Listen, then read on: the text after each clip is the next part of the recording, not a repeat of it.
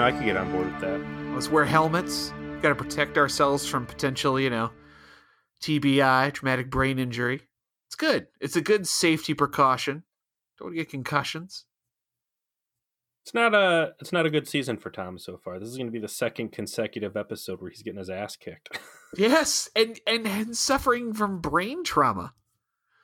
It's like, my God, by the time this man gets through the rest of the season, he's going to be like Lenny from Mice of Men. He's just going to be good for crushing pet mice and steering the ship. Do you think that it's like uh, the guy who got struck by lightning 30 something times that once he went through threshold and had something so extreme happen to him that it has like made him a supernatural bad luck candidate? Is he the O'Brien of the show? Is what you're asking. Is he made to suffer? That could be. Is O'Brien made to suffer? Because I always thought Worf. Oh, are you talking about DS9 O'Brien or, or uh... Oh, DS9 O'Brien, bro. There's so many things that we'll uncover when we eventually get there. Because if we're going with TNG suffering, I don't think anything's going to top the shit that Worf goes through on a regular basis. They really make up for that in DS9 for him. They like go out of their way to show how fucking badass Worf is as much as possible. Well, I'll tell you what he deserves it. And speaking of deserving, yes, we deserve we deserve to be loved. we deserve likes. We deserve yeah. we deserve uh let, let me take a Tom Paris moment out of threshold we were destined for great things, Joe. Our parents told us. That's true. Our teachers told us. Our classmates told us. Mm-hmm. And then we did something bad and we made a podcast and we had to go to space jail. But we've reformed and we are we are deserving of love and we need to cross that threshold. Uh, listeners at home, uh, we're looking at you.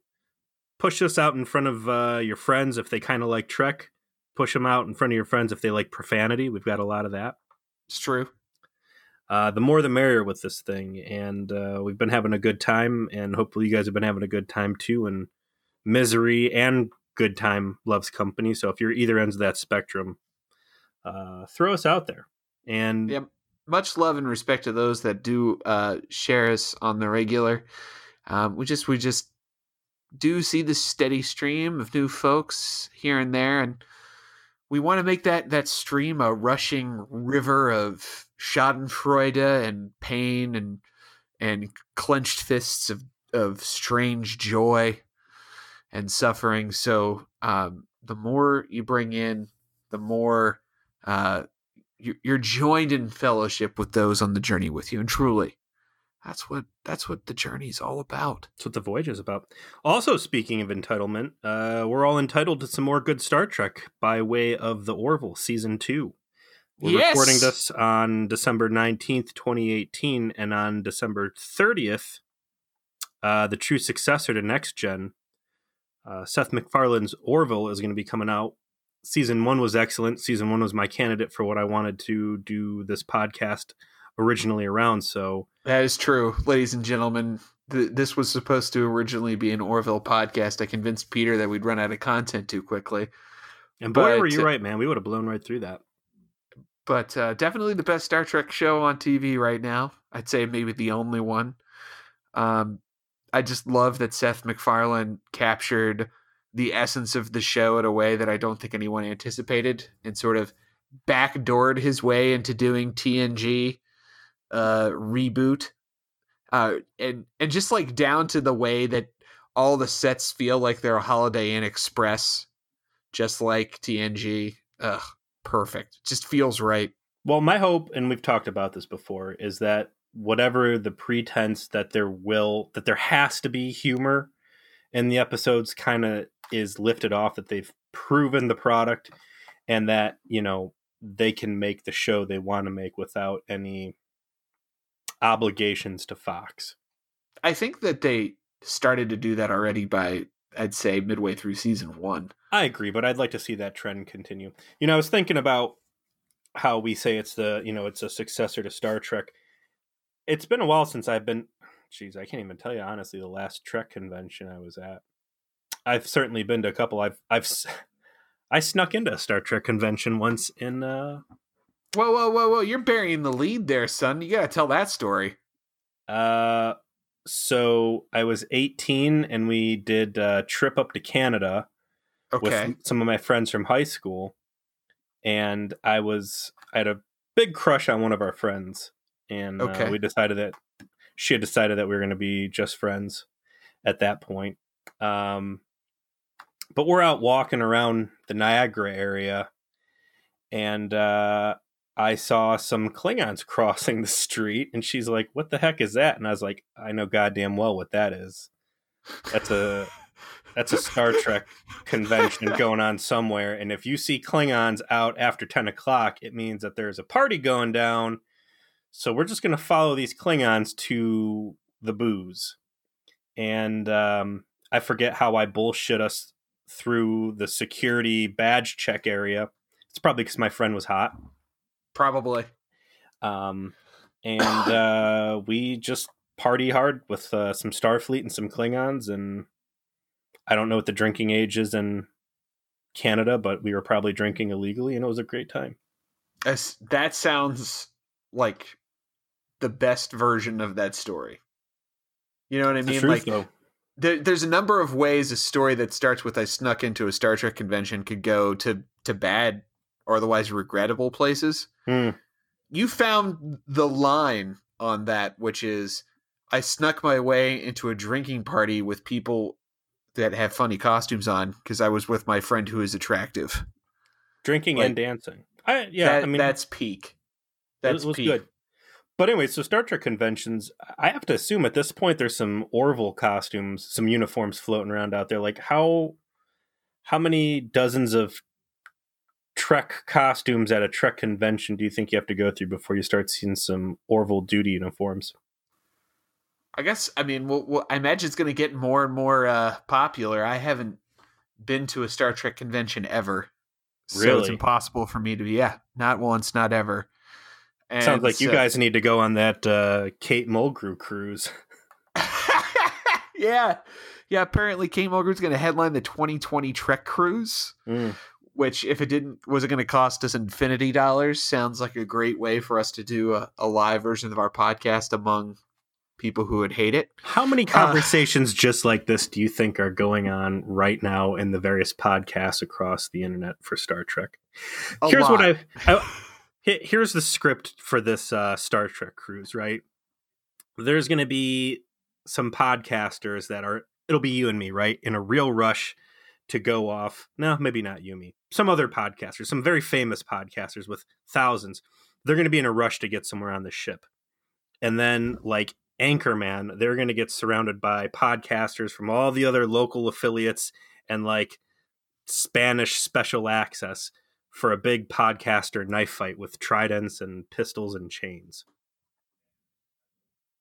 Only instead of uh instead of like red blazers, everybody will have um Picard's off-duty uniform from season 5. you know, I just I just want to kill somebody that does a TNG podcast with a trident. That's all, that's where I'm at. Like, I know we would win that fight too. You and I are scrappers, man, and some of these guys are not in good shape. Mhm. Like, I, I think we could probably run some hot game. I don't know, man. I'm getting old, and I'll tell you what. I here, here's my shameful admission. Since we're already ten minutes in the episode, uh, I was right. trying to get my daughter to laugh, and I found a hula hoop, and I tried to hula hoop, and I fucked my back up with the hula hoop. I'm Oh, dude, bro, I'm an old piece of shit, man. Bro. Hula Ah, hoops are not made get for 36 year olds. I'll tell you that right now. I'll get you on my go to the gym plan. That's a Worked like a charm. Work, every sixty percent of the time, it works every time. well. You know what? Throw a hula hoop in that regiment and come back and talk to me about how you feel. it's not going to help me. Yeah. But uh, we are here hypothetically to talk about Star Trek Voyager. What did we watch? we watched a really good episode, man. Uh, season three, episode four, The Swarm. I wouldn't. I, I don't know if I would say really good, but I would say at least good. We watched a good episode of Star Trek that was unfortunately stapled to a really like pointless B plot that for some reason is the title of the episode. Um, I don't know. We, we can get into full thoughts later on, but uh, I was I was very happy with both parts of this, and uh, the B plot actually gets us kicked off. So you got a helmsman log coming in. It's Tom Paris and B'Elanna because why wouldn't you put your helmsman and chief engineer out in a shuttlecraft, which I'm going to start calling um, death carts. So why wouldn't you put two senior officers in one of your death carts, way far away from the ship, scanning for an energy signal for some goddamn reason while uh, I forget what Voyager's even doing, taking on cargo. They're taking on supplies according to the log, mm-hmm. and exactly what you're saying. Why the fuck aren't aren't Jabroni, Ensign Jabroni, and crewman Jamoke the ones out there in a fucking death cart trying to go on a snipe hunt? Yep. Why the actual fuck are two of your most important crew members, your two most important and irreplaceable crew members, out on this goddamn thing looking for sensor ghosts? This, I mean, I know it's because we want to have our main characters have dialogue, and you know, nothing quite like teasing the the romance that is to be you know truly gives gives off the heat of a dying ember between B'Elanna and Tom Paris. But uh, it, the, the premise of the fact that these two are essentially doing shit work all by them lo- lonesome for hours and hours just makes no fucking sense to me. Well, I think the sense there is that Jeri Taylor has a allergy to um, giving anybody else camera time that might be considered secondary cast members. Is you know she's just killed all of them off. So yeah, you gotta. That's true. Keep the attention you know, somebody, on the big boys. If, if somebody we hadn't seen was in the shuttlecraft, that had been eaten by some kind of space monster within two episodes. It would not last. Yeah, so they start flirting. Uh, Tom makes a pass at B'Elanna. She shoots him down, but she throws out a little smile that um, she appreciates the attention, I think.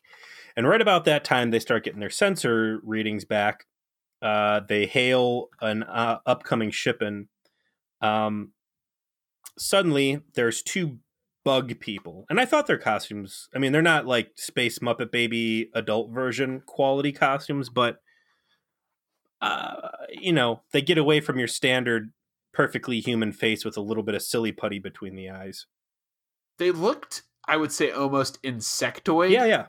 Like, like with like exoskeleton looking sort of gear. Well, the, it was, it's a neat look. It is a neat look, and I would absolutely say insectoid. It goes with uh, the sound their communications make and the swarm motif that this has. You know, we'll see later on with a swarm of smaller ships, but um, they pop on and uh, Tom and B'Elanna are kind of caught with their pants down and like, oh, hey, and they say some shit and then just quick draw and zap both their asses and leave them like stunned on the verge of death, basically, and then they zap off. The d- important takeaway from this for me, though, um, correct me if I'm wrong, but this is the first time we have seen a race in the Delta Quadrant with transporter capabilities. Uh, well, not exactly. The Skeevians clearly had that level of technological cap- capability. Mm-hmm. Um, so it's not common they, though. I mean, the Kazon certainly the, didn't have the Vidians. I think the Vidians did. No, because remember the Vidians had to like land shuttlecraft on surfaces and fly off. But did they explicitly not have?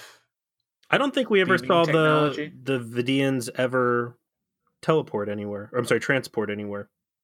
I'm going to say no. Yeah, so un- unclear on if the Vidians had the capacity. Yeah, it's definitely rare. A, a point was made that Talaxians and the Harkonnens did not have it. Um, and obviously the Kazon didn't. So most of the races that we spent any significant amount of time with, seasons one and two, did not have it. And the Skeevians had a technology that was more advanced yeah. uh, than beaming. So you know they would be the only exception. Um, I'm also going to go ahead and assume that uh, Tom and B'Elanna didn't bother having the shields on the shuttlecraft up, and that's why they're able to to beam in. But um, so they get gunned down, and then we, I think, run credits, and we come back in to Robert Picardo singing some opera with a very fetching wig. So the scene is set of uh, a a duet from an opera. I don't know what it is. I'm sure it's probably in the memory alpha. I'm not an opera fan, uh, but it's very Italian, and in particular, the lady who is singing opera with the doctor in this case is the most Italian stereotype character ever created.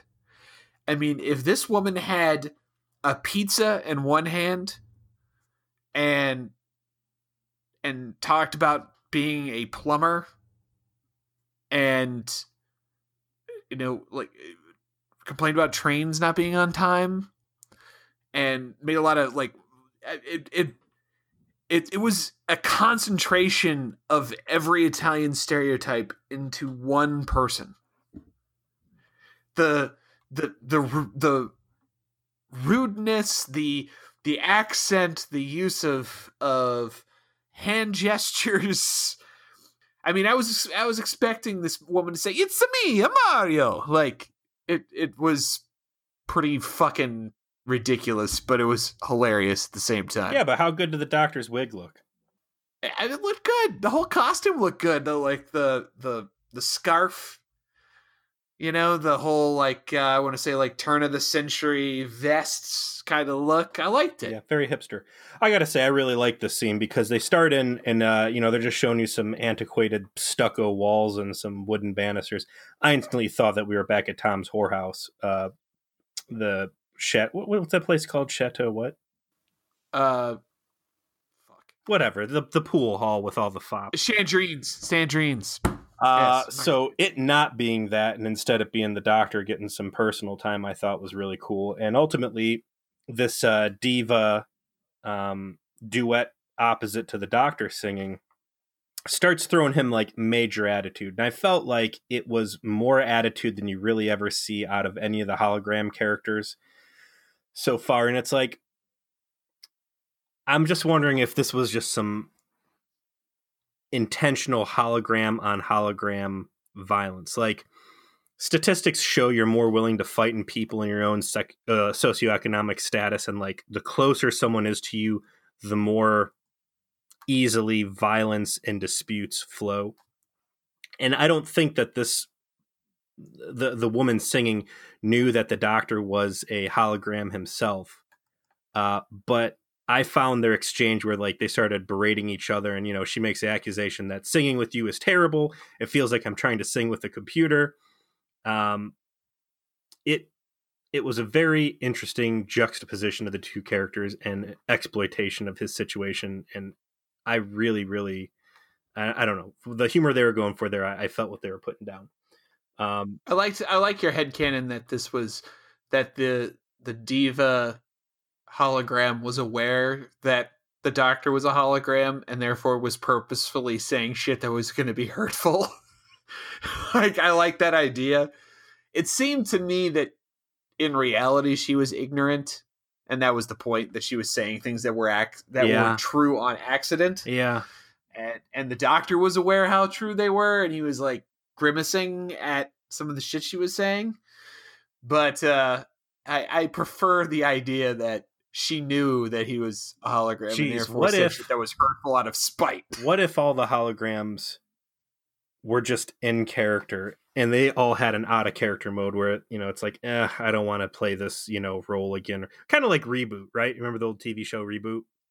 Oh yeah. But there's rules like uh you can't say certain things to, you know, the humans, you can't break character, but it's like, oh, here comes this this EMH. He thinks he's too good. He thinks he's not a real hologram. He thinks he's a human. And then like, you know, they really just sass him and all the things they're not allowed to say to humans, they Yeah, you, have watched with... Altered Carbon? Oh yeah. Like all the hotels and the, the AIs. AIs. that have poker and shit. Yeah. Hands down, the best part of that series, I think, was uh, them fleshing out the AI. That when the when the AI uh, Poe gets him to finally sign off and become a hotel guest, and he wastes those bounty hunters. So good. Oh yeah, so good. That was the best part of the show. Anyways, um, but we get to the end of this scene, and uh, the doctor forgets his lines, which I would think would be all sorts of red flags prompting, you know, diagnostics and all that. But he chalks it up to the fact that this uh, other lady just got his feathers so ruffled that, you know, it made him forget.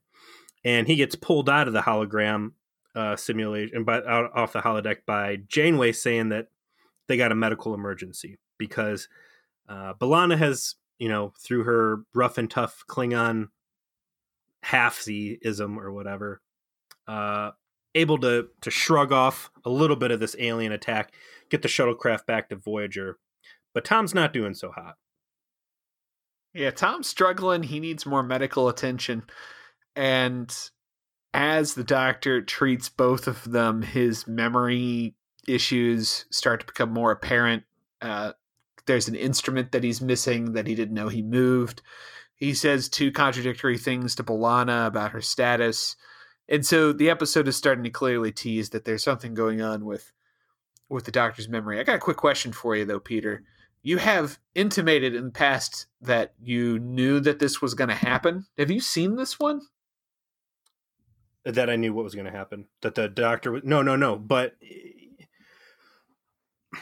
I mean it had to be an obvious plot on the table. You know, you've got a piece of software that was never meant to be used in the capacity that it is. Like, at what point do you okay. start hitting? So you pains? just get you just guessed this was going to happen based on it's just too obvious a sci-fi trope not to. It's too good not to happen. I mean, if they had never realized this episode, I would have been very, very disappointed. Um, okay, I was just I was just curious because it sounded almost like you knew it was going to happen because you were aware of the plot. Now you just understand genre fiction so well. You knew that it was impossible for them to take a pass on it for seven years. Well, I I'd which really hope fair point.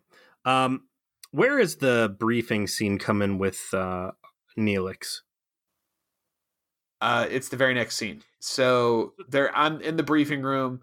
They start to talk about who these mysterious assailants are, and that's when Neelix says, uh, I've heard of who these guys are supposed to be, uh, but it's all bad news. They're monsters that murder people, and you never should go into their space ever because that's what they kill people for. All right, so you brought up a while ago Neelix's eyes. Did did he actually have like cat slit eyes at some point? Uh, it was yellow contacts. So the yellow contacts he have here, he has here are the same ones. Like I thought he actually had like cat eyes for a minute because they get a like a real close up on his face when he's saying, "Hey, yeah, I, I've heard rumors these dudes are kind of boogeymen. We don't want anything to do with these guys." Um, and I saw that he was back to like the data yellow um, lenses. This is a good scene for Neelix, I think, but it also reinforces like why is this guy cooking breakfast for the crew? He is your sole source of information for the Delta Quadrant. You know, minus the fact that uh, you had a shuttlecraft go warp 10 and able to map the entire universe. So you should have like advanced telemetry on all this. But, anyways, you know, Neelix has the scoop instead of Neelix cooking people's eggs, like shouldn't he be running college courses for the crew and shifts about like let me tell you everything I know about the Delta Quadrant because I think you've brought this up maybe two or three times. Yeah, but already. it's like I mean like oh hey, here's this new terrible race of murderous insectoids that maybe I should have mentioned a month and a half ago when we got over there. Like he shouldn't be the only person who knows about the stuff. There should be other people like, hey Neelix, didn't you say like in that that briefing seminar two weeks ago that this might be a thing we need to keep an eye open for? Just a lot of eggs in one basket. I, you know I agree, but I think that the answer to your question is that they want to have Neelix as this outsider voice and kind of turning him into the bartender at Cheers was their way to fit him in to things where his expertise wouldn't necessarily be important to the scene, but they wanted his voice in the scene.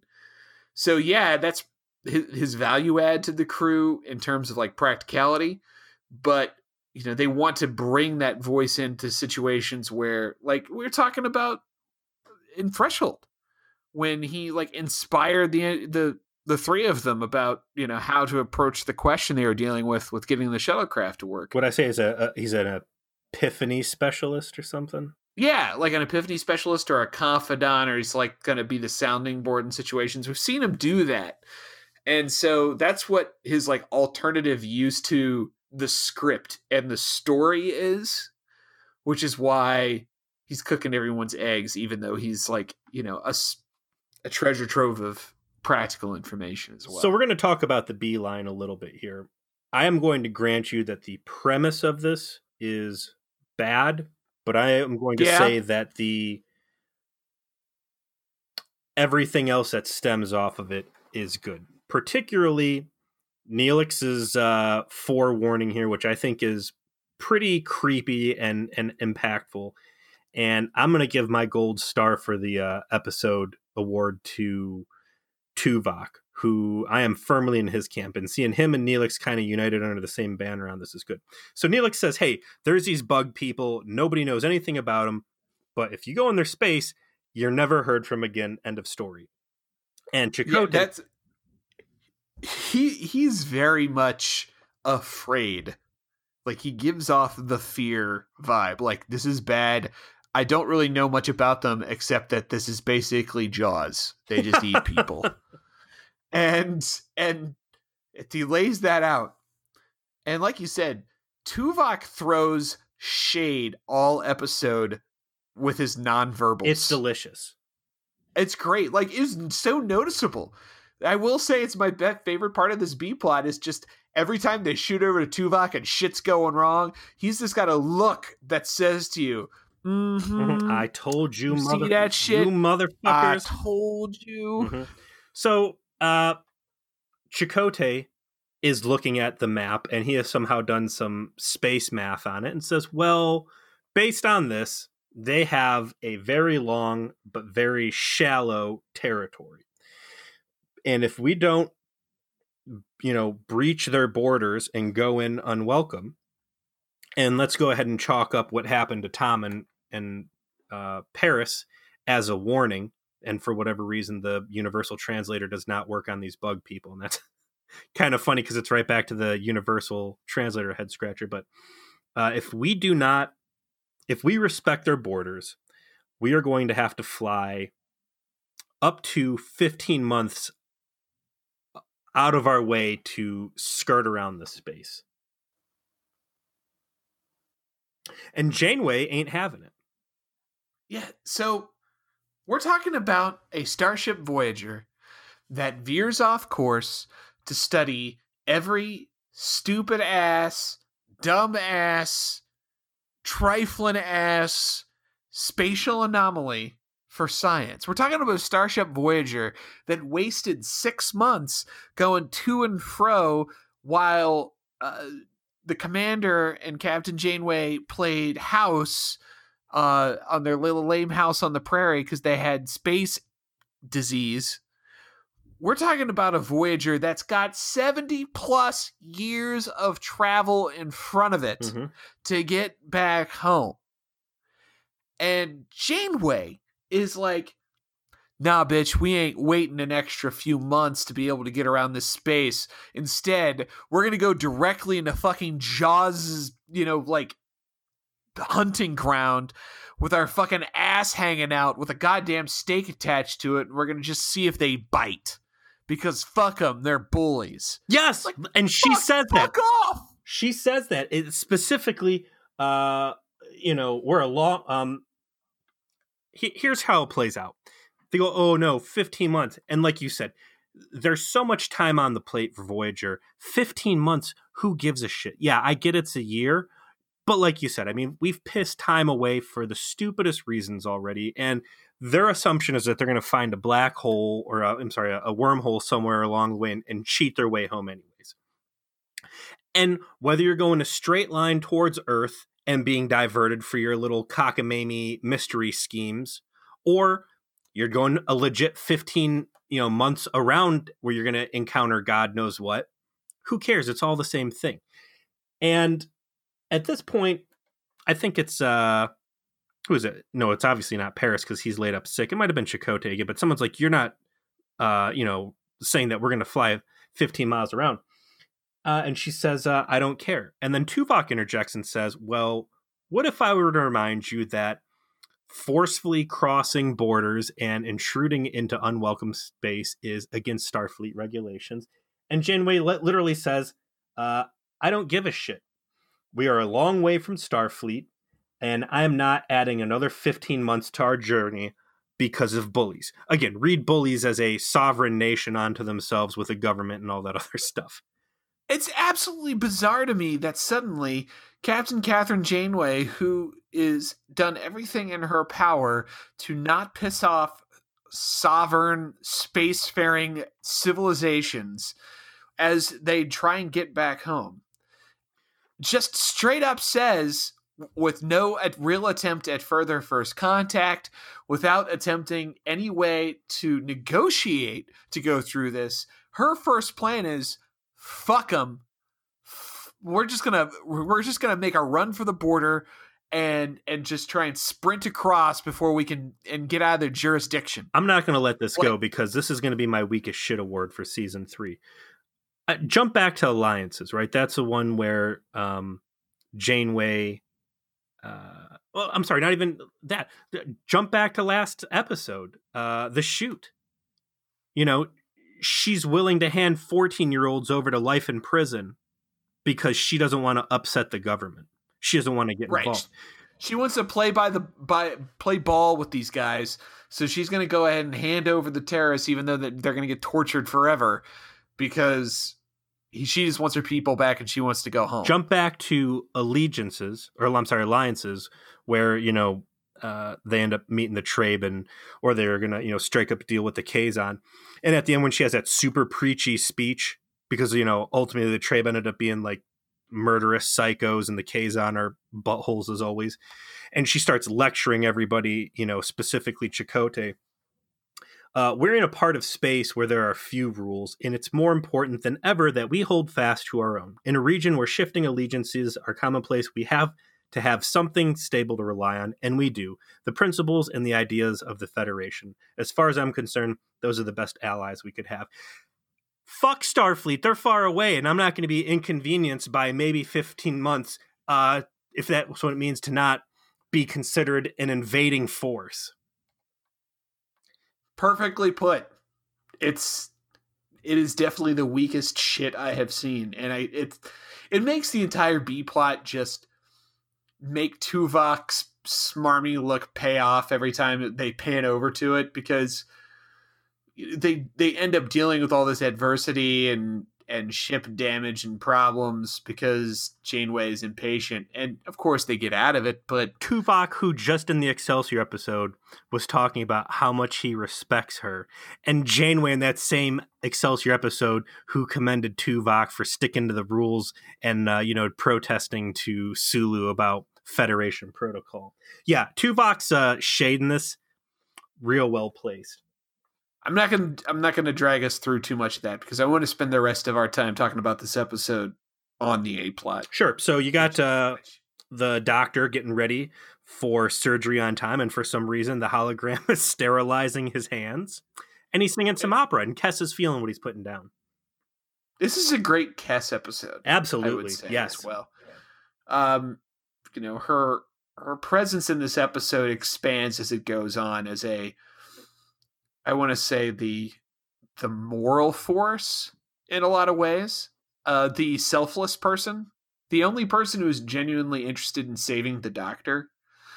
And what happens is that the doctor goes over to do surgery on Tom to repair the damage that's been done to his his brain as a consequence of the weapons of this race, and he finds that he has forgotten how to do the surgery and they go to commercial and they come back. It's clear Kes has been dictate dictating to him how to do the surgery, and even that is starting to not be effective. And Kes has to take over doing the surgery to complete it before Tom Paris accidentally dies in something that was supposed to be routine. Yeah, so this is kind of a interesting turn of events here because Tom's fucked up and he's kind of comatose, but his life's not in danger yet. It seems like they've got some time to explore options. The fact the doctor knows that he's like having something. He's not functioning at 100% and still starts this non critical surgery at this point. Uh, I think casts some some real doubts on the doctor's regard for Tom's ultimate health, I guess. Well, you can t- chalk it up to the degradation of the program. I'm going to chalk of. it up to the fact that when uh, the doctor thought that Tom was a holographic projection back in was it Hollow Pursuits or projections? Remember, it was projections. Yeah. He intentionally deleted Tom. He does not like Tom. Tom's life means nothing.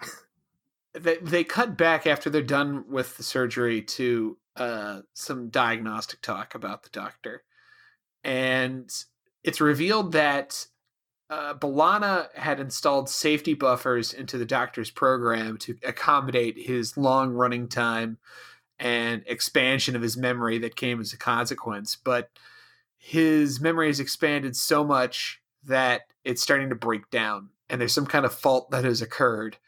And as a consequence, they only have one really good option in front of them that they know about, which is to reinitialize the doctor.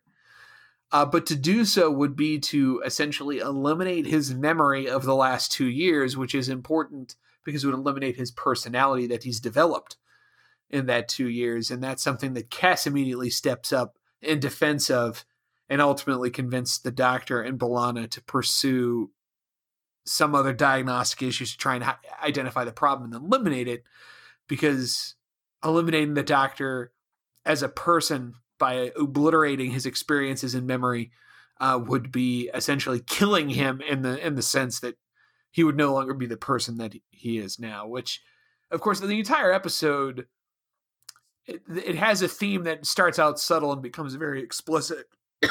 pardon me about uh, the ravages of diseases that some of us have personal experience with, uh, like Alzheimer's and dementia, that change a person uh, fundamentally when they when they ravage the, the, the core of who we all are, which is our lived experiences and memories. Yeah. So Michael Sussman wrote this episode, and his only Voyager credit up to this point was Meld, which I thought was another strong uh, episode. Good, good well written episode. Yes. And yeah, his initial script on this was a very Alzheimer's centric uh, bend on this entire thing, and they they changed things up and, and I think probably ultimately for the best. But this is a very good scene for a couple different reasons. One, you know, this is let's see when did this come out? 90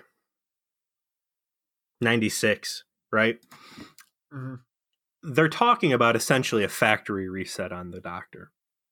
Um, you know, erase all settings, delete all all, you know, installed programs and get your baseline off the shelf EMH back. They don't know it's actually the uh, the extent of his memories are, are what's causing the problem. They just think it's some issue with his circuits. And what I, I like in early sci-fi uh, is when you have these stories you're trying to tell about very common terms and situations for us in modern day, but back then they didn't, you know, it was just conceptual. So you know, when they talk about the doctor, was talking about, oh, his memory circuits and this and that, and they use these archaic terms instead of like, you know, hey, just his program. It doesn't have to be physical circuits on the wall. It's just his program. And um, it reminds me of uh, Westworld, the movie. And if you ever get a chance to go back and watch Westworld, it, it sucks, but it touches on some really cool stuff. And again, you know, in Westworld, it's this movie that was made back in the 70s and they start describing a computer virus, you know, a, a an organic problem that can move from machine to machine and infect an entire lot. And like nobody says virus because that wasn't a word that existed back then, but that's exactly what they're describing. And it's the same way here where they're, you know, like talking about a factory reset and and losing his personality. And I thought it was very fitting because they had Janeway in sick bay for this discussion. And, you know, they come to the conclusion, all right, well, let's just uh let's just factory reset the doctor because and it's you know even the doctor says look my personality and the fact i like opera and, and whatever else it's not important. I'm here to save the crew. And if that means doing a factory reset then so be it.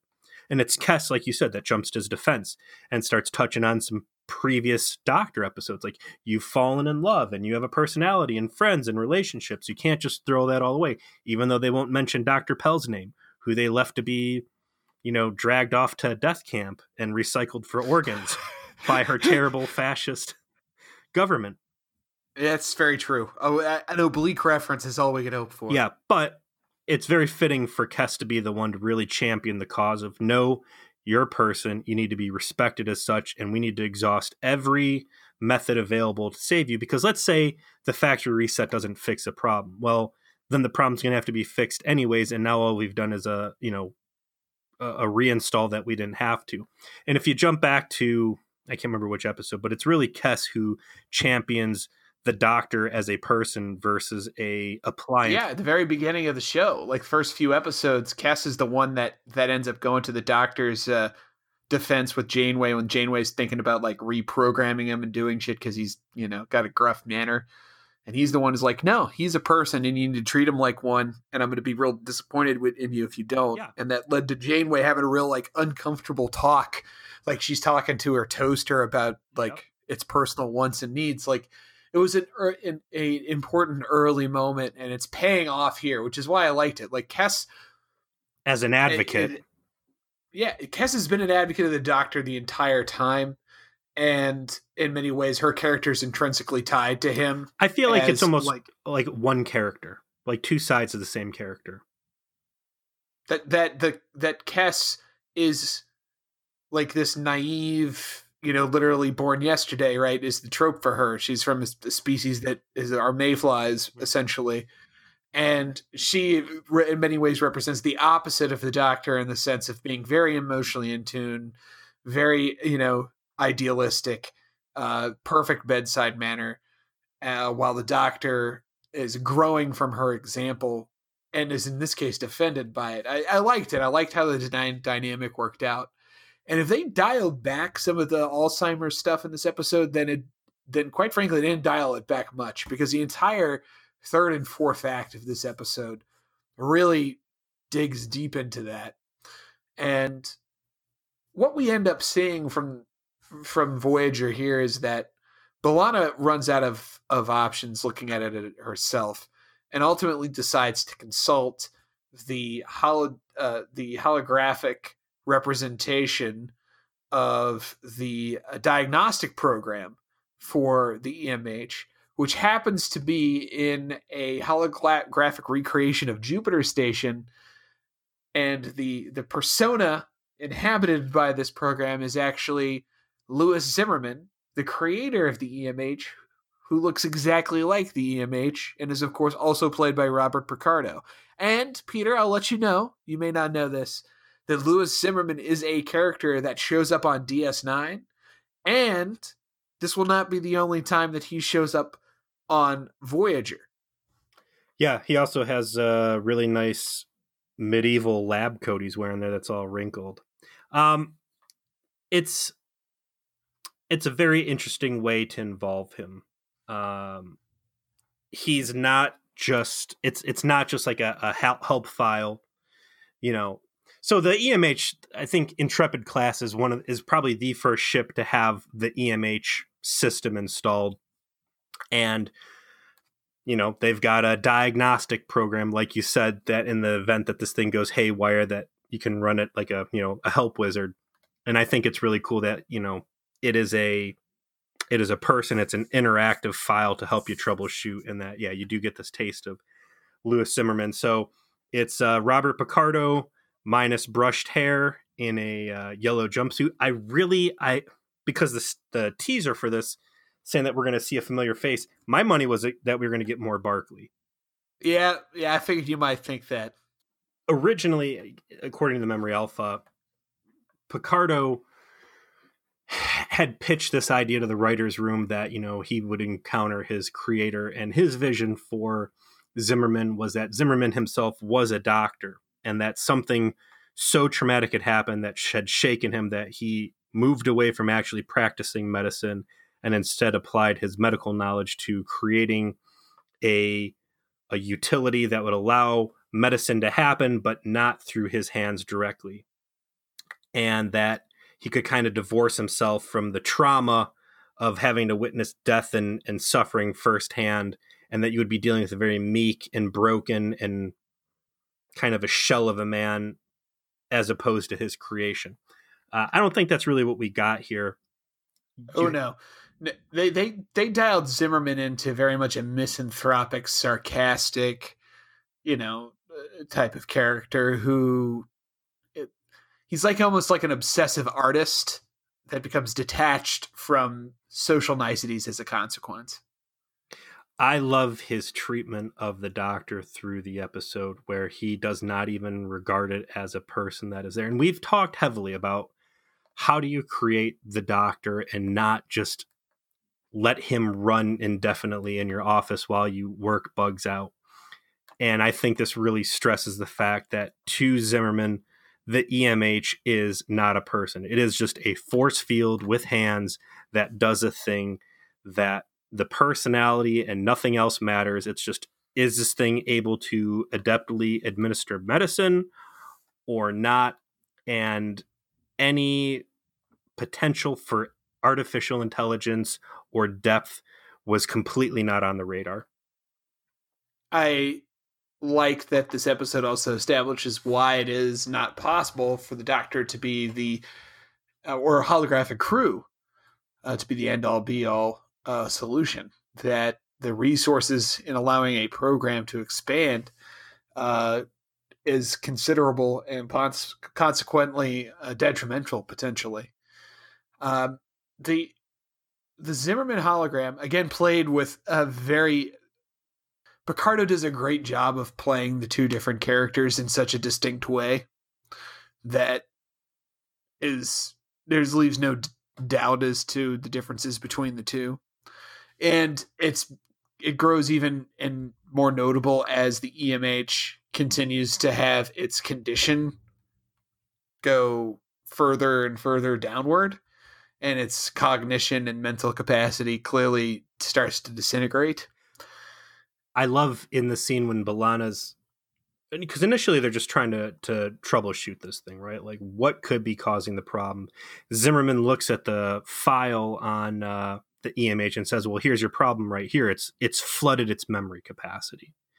Uh, and it, you know, again, you're dealing with a snapshot help file that is completely oblivious to what Voyager's has going on. And he says, "Well, you know, basically, uh, this thing's gone on too long." And then uh, B'Elanna says, "Well, you know, we've had him on for two years," and the look on Zimmerman's face was like, "He's like two years, like." How crazy this is that the EMH would be running. And he says, uh, when I thought this was really good background lore, that the EMH was designed with the maximum um, runtime of 65 i'm sorry 62 and a half days. So they have far surpassed this thing. And uh, you know like what have you been doing that's eating up all this memory? And where's this opera coming from? And the doctor's like oh well you know i've started studying opera in my off time. And he's like you're supposed to be turned off in your off time. Like you are way outside of spec on this thing. It, it's a great uh, come to Jesus moment as to how far Voyager has started to stretch the capacity of their ship already after just a couple years. It's also and, important that we are at two years of the voyage at this point. Yeah. And I, which makes sense because some of the compression, the time compression at the beginning, has been alleviated through some pretty big gaps in other episodes. So I, buy it that they're two years deep Absolutely. now. Um, to speed things along just a little bit, because we're already at 50 minutes here. Um, what happens is that Zimmerman diagnoses that, as you noted, uh, as he works with the EMH, that it's his expansion of his personality and personal interests that has been destabilizing his memory.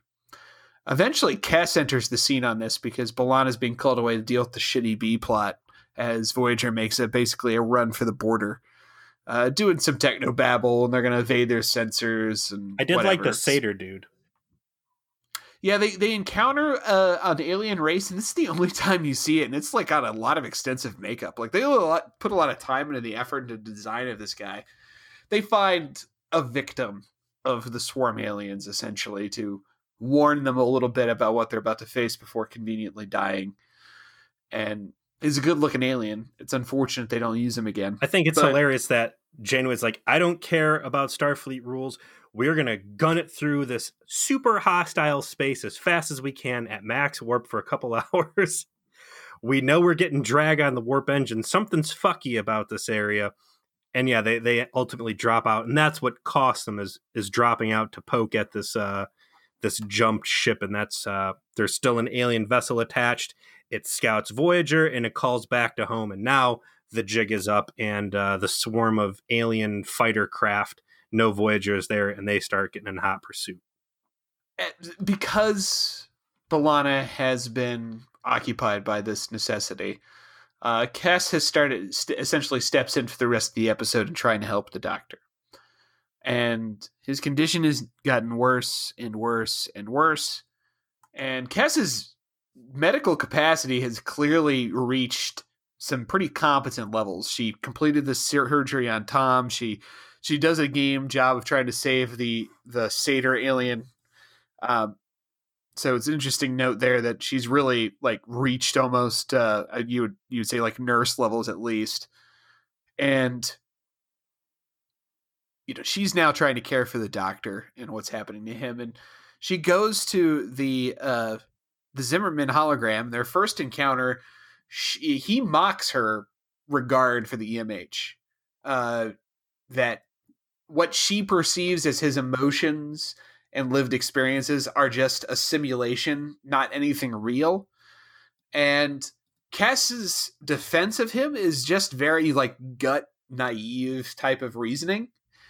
And I thought it was kind of neat. Like in, in that first scene, almost felt like the Zimmerman hologram got the better of the conversation just by pointing out, like, hey, look, it's malfunctioning. Does it remember you now? No. Okay, well then what what was it then? You know, what was it feel did you actually think it was feeling anything? It's not. It's a program.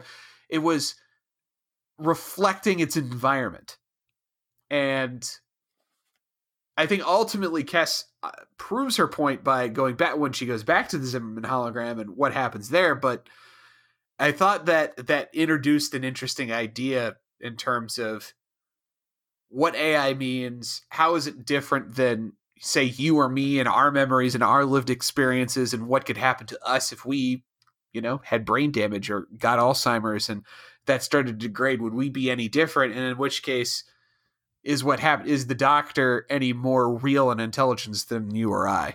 Yeah um holding up a mirror to the doctor and saying that all the new you know the essentially what he's saying is i see i've made a problem and i've made this too lifelike to the point where it's distracting the crew and causing them to value an appliance more than they should have.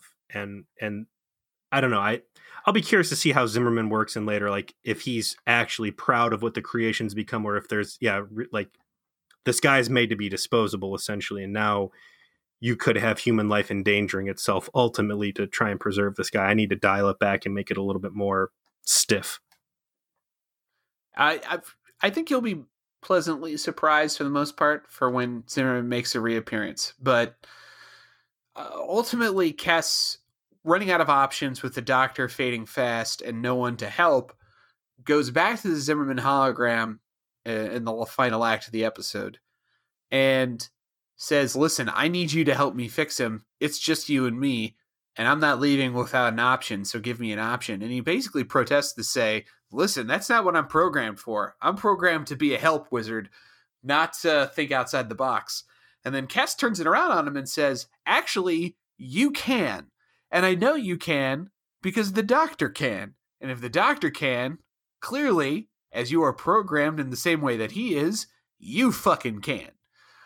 And suddenly, Zimmerman sort of like straightens his back up and goes, "Yeah, uh, I guess you're right. It's like she just I can. It's like she just popped him open and put some more RAM in and like upgraded him. He's like, "Oh yeah, I thank you for overcoming my uh, shackling. You've now enabled me to, uh, you know, uh, operate autonomous." I thought this episode further drives home the point that holographic crew members who are hyper focused and can hyper specialize uh, are a viable option. This diagnostic program being on par with what the doctor can, and here this thing has been sitting in the computer, and they, you know, they say circuits, and, and I want to go back to this. Like, this isn't just a program running on ship's resources. There has to be dedicated hardware to this thing specifically. And that's what leads to the idea that, hey, you can cannibalize my program to upgrade him and give him more storage capacity. We we blew through it earlier, but while uh, um, B'Elanna was talking to Zimmerman earlier on, she's like, "Well, if he's exceeded his memory storage, can't we just get more?" And he's like, "Yeah, absolutely. Just uh, schedule an upgrade at McKinley Station next time you're through." and she's like, "Yeah, we're in the Delta Quadrant. That's not going to happen." Um. So yeah, them just dragging this second program's hardware to to reinforce the EMH um, and graft the two together uh, becomes the solution here, but they don't know it's going to work. Much like they wouldn't really know if they would be able to split up uh, Tuvix back into Tuvok and Neelix. But they did it anyway. but where they don't even question the fact that that might not work completely, it's a big deal in this episode. Um, and they know it's going to take a while. And this is right at the height of uh, Red Alert. I love how Kes goes up on the bridge while they're being hounded by these murderous uh, insectoids. And it's like, Captain, I need help with the hologram. Can I please have Harry Kim? And Janeway's like, uh, do you not see the red flashing lights? Get the fuck yeah, out of here, Kes. Unless you got hors d'oeuvres, you're not welcome on the bridge right now.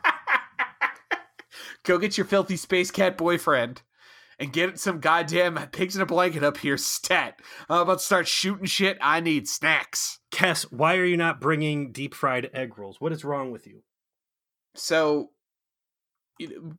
what I thought was a neat coming full circle was that Kes is able to reach the Zimmerman hologram in the same way that she originally reached the Doctor's hologram. Yep. And it belays the idea that Kes is right, that there's a, a latent sort of potential element to art yeah there's a element of artificial intelligence that has the potential to be a very real intelligence when it it reaches a certain level of sophistication in its design. And clearly zimmerman's holograms whether it be the doctor or the hologram of zimmerman himself have reached that point and they and they have that potential and they can be reached to go beyond what they were programmed to do which is what separates them from the vi virtual intelligence to use the mass effect phrase that we used many many moons ago of early hologram stuff that we saw on tng that was very purposefully limited to the ai that the doctor and the zimmerman hologram represent and as essentially the zimmerman hologram uh, fuses its existence to the doctor, kind of essentially killing himself, but also living on within the doctor in a weird way to to fix him. And you know, blah blah blah. Voyager gets out of its stupid space self-inflicted space jam with the swarm aliens by Technobabble. Who fucking cares? Yeah. And good phaser finally fight get the, on the bridge. Yeah, there is. There's like there's a cool idea of like these these aliens have a, a kind of a auto beam out like the Borg. So they, they like show up and try and shoot people and then they get shot at and then their their body gets beamed back out to their ship. It's like an, an emergency pull tab. Yeah. you know, so they'll they're not left behind. Mercury switches. And yet another time that Voyager has been raided. And I would say this time, good on Voyager for, you know, not completing getting their ass kicked in an invasion scenario. And we wrap with the Zimmerman's last gasp uh, attempt to fix the doctor completing.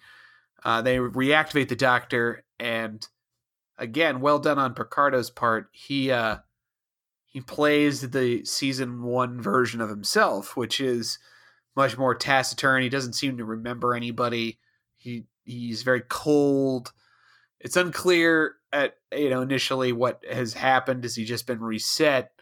Uh, but they they suggest right there at the end as he starts humming some of the opera he was working on earlier on the episode that he has retained his memories. It just may take time for him, that that experience to reintegrate into who he is. That I thought was the confusing part of the episode because they did very clearly make it look like he had been factory reset, which was the fear that this graft would fix the problems if they were to occur again or prevent the problems from occurring again, but they didn't know if it would retain his his current version memory. Um, I think that I read that this is a bottle episode and that his return of memories is not something that is going to be a slow story arc and you know i'm sure that by next episode he's going to be right back at it plain as day or you know perfect uh reset when i say reset i mean doctor as we knew him not doctor as he you know is out of the box because I I'm spoiled, of course. It was easy for me to make the leap of to what that that tease at the end meant. I can understand it could be a little bit more unclear to someone who wasn't spoiled. I mean, it's essentially the nemesis ending for for Data. Like Data's dead, but you know B four is there, and oh, that it's a different thing. But why can he whistle this song that Data liked singing? And uh, are these the seeds of a new Data growing? Is this going to come back?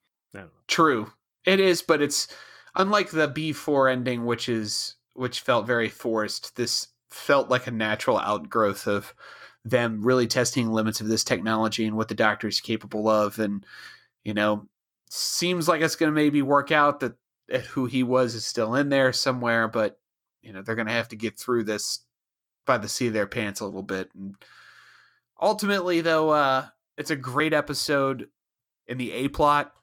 Everything with the doctor, Picardo turns in basically I want to say three good performances. The Doctor normally, the Doctor in declining mental health, and then Zimmerman. Yes. Uh, it is all buttressed by Kes's presence as a character, uh, very complimentary of the whole affair, and it's worth watching for that part. The B plot's stupid. It's mostly technobabble, and it has the stupidest reason for existing of all time. I love the episode. The A plot was great, and I thought the B plot was stupid on premise, but it was excellent for making a case that uh, you know Janeway continues to be a terrible captain. It was great for Tuvok's shade, which he reliably and correctly throws the entire episode. Um, I thought it was a really good B'Elanna episode too.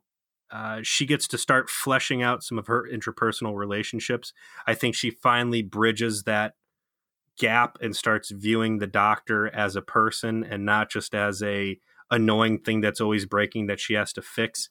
I really enjoy some of the facial expressions she makes while uh, Zimmerman's trying to argue with her and uh, doubt her. Like I would agree. I would agree. Yeah, poke at her pride. Kes super strong. I mean, again, Kes and the Doctor are a package deal.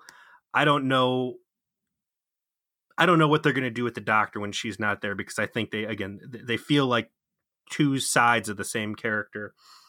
And then Janeway is just completely off her rocker in this episode. Her disregard of Starfleet, her she's like a, while while they're going through and saying what might be wrong with the doctor and advocating this reset like she's a real stone cold bitch about the whole thing i felt like it's a throwback to the beginning of the uh, series where she just doesn't care keep in mind the doctor is a war hero. The only reason you have your ship that you threw away over Chakotay's maybe baby is because Lon Suder and the doctor gave it back to you.